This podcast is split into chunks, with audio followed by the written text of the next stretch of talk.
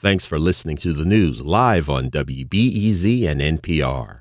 The WBEZ stream sounds great in the kitchen on your smart speaker and anywhere on the WBEZ app. Listen every day. Good morning. Welcome to Thursday. I'm Erin Allen, and this is The Rundown. When we're at school, we learn a lot, but the world of lessons you learn outside the classroom just hit different.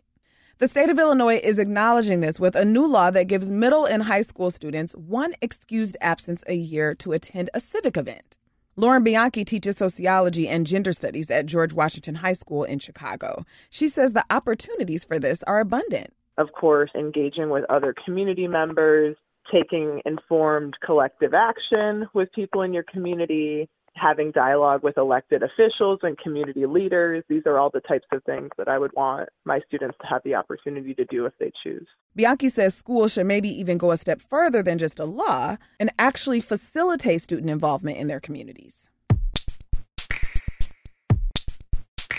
So there's taking a day off for civic engagement, and then there's straight up absenteeism Will Fletcher is the Chicago Public School Inspector General, and he's saying that the latter needs to be better tracked. He told my colleague Sarah Karp that many schools are labeling missing students as transfers or lost without verifying it or doing proper outreach. There are steps that schools are supposed to take to try to locate. They're supposed to make phone calls. They're supposed to write letters. They're supposed to try to do the best they can to figure out where the students are. Fletcher says this can mask the true level of dropouts and chronically absent students. And it can mean that students need an intervention of some sort, but they aren't getting it. The school district says it's going to create a team to better track the number of absentees and provide support to students who aren't going to school.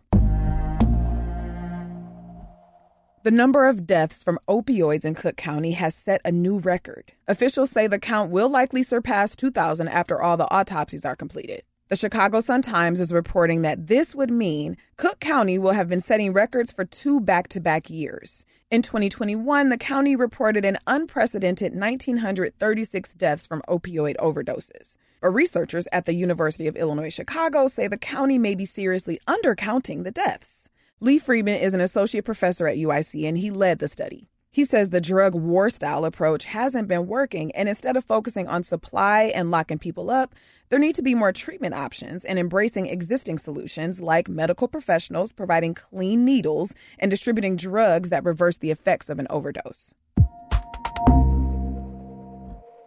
Did you hear the Vice President Kamala Harris was in Chicago yesterday? She went to the 95th Street Bridge with local officials to celebrate a boost in federal funding to repair four bridges on the southeast side of Chicago.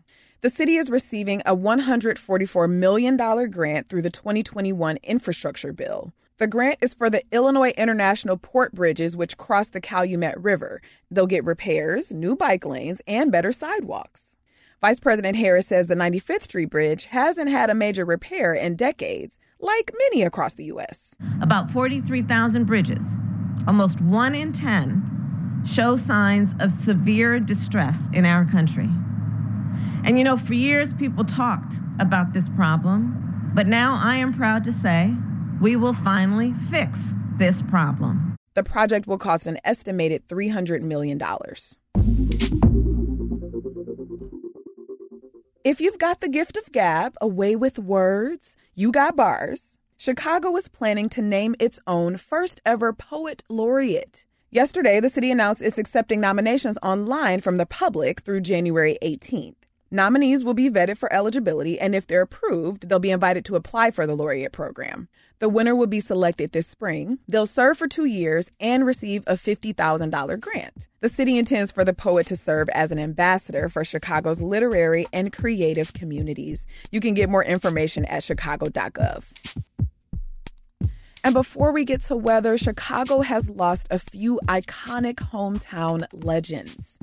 The drummer for Earth, Wind, and Fire, Fred White, passed away on Sunday.